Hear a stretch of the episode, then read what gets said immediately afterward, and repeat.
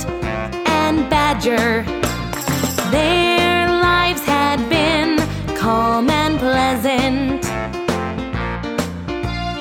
until Toad found motor cars very exciting. The other friends began to worry about him. Toad smashed cars up but never stopped driving.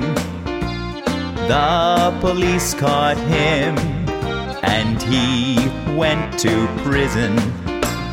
His friends helped him to be good again. Finally, Toad came back and got his home. Peace came back to the river